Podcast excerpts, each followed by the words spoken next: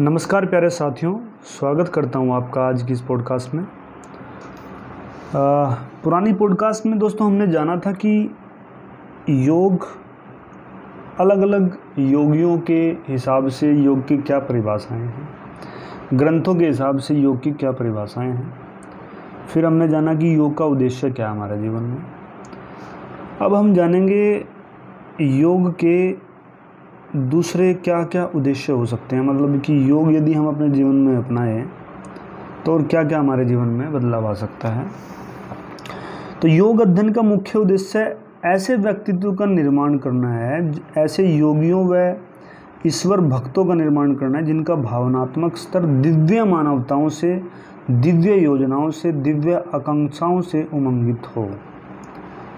वे साधारण साधारण सामान्य मनुष्य की तुलना में कहीं अधिक उत्कृष्ट व समर्थ हों। ऐसे व्यक्तियों की कार्य क्षमता उच्च स्तर की होकर जीवन दिव्य, उच्च होता है।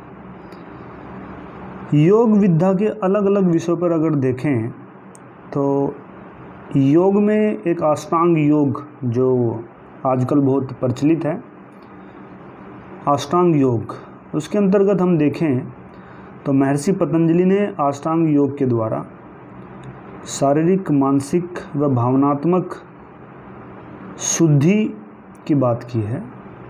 अर्थात अष्टांग यानी कि आठ, अष्टांग, आठ अंगों का योग। अगर हम कहें अष्टांग योग को, आठ अंगों में महर्षि पतंजलि ने विभाजित करके हमको बताया है, वो क्या आठ अंग हैं? यम, नियम, आसन, प्राणायाम, प्रत्याहार, धारणा, ध्यान, समाधि। यानी कि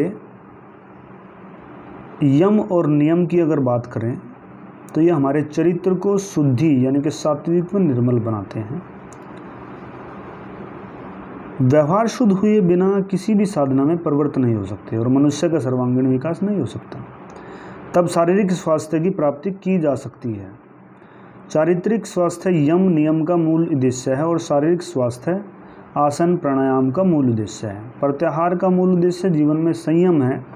संयमित जीवन शैली प्रत्याहार द्वारा ही किया जा सकता है। धारणा, ध्यान समाधि का उद्देश्य मानसिक स्वास्थ्य की प्राप्ति है।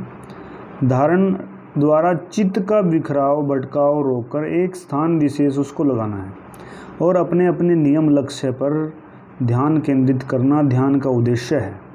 और समाधि, ध्यान की उत्कृष्ट अवस्था है। जिसके द्वारा आत्म साक्षात्कार प्राप्त किया जा सकता है। समाधि की उच्चतम अवस्था में परमात्मा का साक्षात्कार किया जा सकता है। समाधि का उद्देश्य मोक्ष की प्राप्ति है, जो कि मनुष्य मात्र का परम लक्ष्य है। तो दोस्तों, आज का योग का हमारे जीवन में क्या उद्देश्य है, आपको पॉडकास्ट में समझ आया होगा। इसी के साथ दोस्तों, विदा लेता हूँ। नमस्कार दोस्तों।